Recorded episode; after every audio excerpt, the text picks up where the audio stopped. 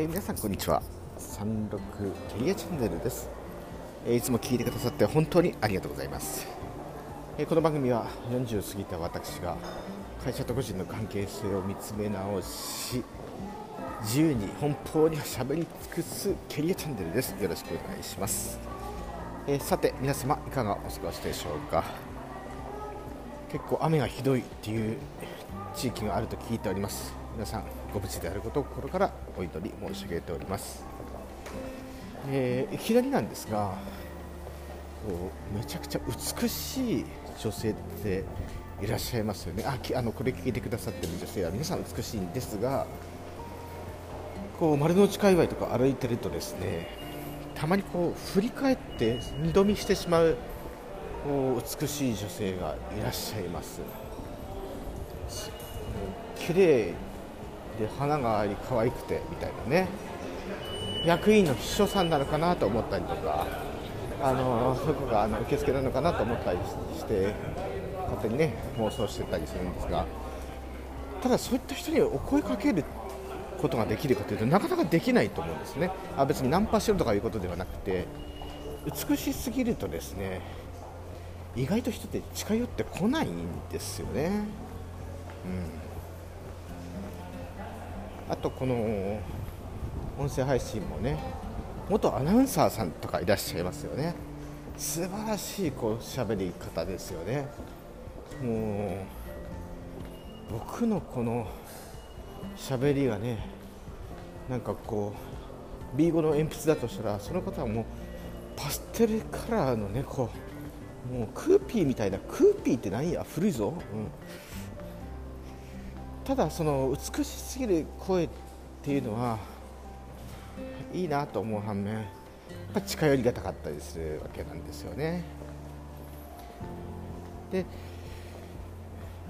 まあ、一般的な、ね、あの考え方なのかなと思いながら話したんですが結構その自分の持ち味がわからないとか自分のこう良さって何なんだろうっていうふうなご相談ってやっぱ多いんですよねキャリアにおいて。で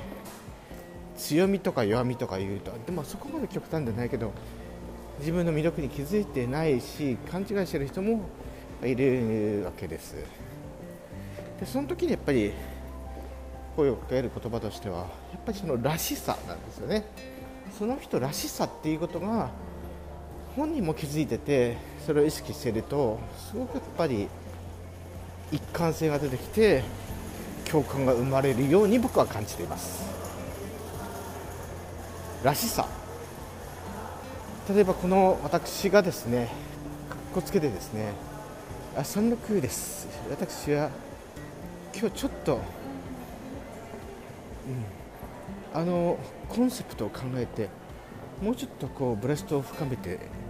みんなとフィックスしたんだけどさみたいなこと言っててもかっこ悪いですよね。その美人すぎる。まあねそれ人は本人は好き好き好んで美人すぎるわけではないと思うんですけれどもはっきり憧れてそれになろうと何者かになろうとする必要はなくてやっぱり自分らしさってのは何なんだろうかっていうのを追求していくと結構うまくいくんですよね。ああなたのその何気ないうんうんってうなずきが最高にいいねっていうことも気づいたりとかですね。あと時折すごいニコってしてくれるよねとかそういったこと気づいたりとかですね。そういった自分では気づかないらしさをお互い気づいてえー、これも私のらしさですか？って気づいていくと音声配信もそうですし実際のキャリアにおいても輝きを増していくというふうに経験から感じています。当たり前のことを言ってると思うんですねこれね、うん、そんなん分かれば苦労しないよって思うんですけども。それをどうやって探すかというとやっぱりやっぱり僕の中でやっぱ対話していくしかないと思うんですね、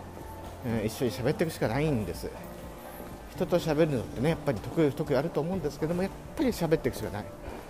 でこういった時代でさリアルに会って話す必要もないですしもっと言ったら Zoom とか使ってね時間を拘束する必要もないんです。どうすればいいか。音声配信ですねそこで。そこでこのような音声配信をきちっと入れてて聞いてみてって言ってこう思うよっていうふうに、まあ、フィードバックをしていくと。だから僕は音声配信って便利だなと思うんですね。自分の好きな時に収録し好きな時にお互いに魅力をフィードバックし合える。でこの延長上でもしじゃあ実際にお会いして面接トレーニングしようかっていうのもあるとありだと思うんですね。以上私の考えてた自分らしさの探求のクエストっていうのは大事だしそれって音声配信で実現できることは多いんじゃないかなというふうな一般的な妄想を語ってみました。皆さんいかがお考えお感じでしょうか？ぜひまた感想など聞かせていただければ嬉しく思います。ありがとうございました。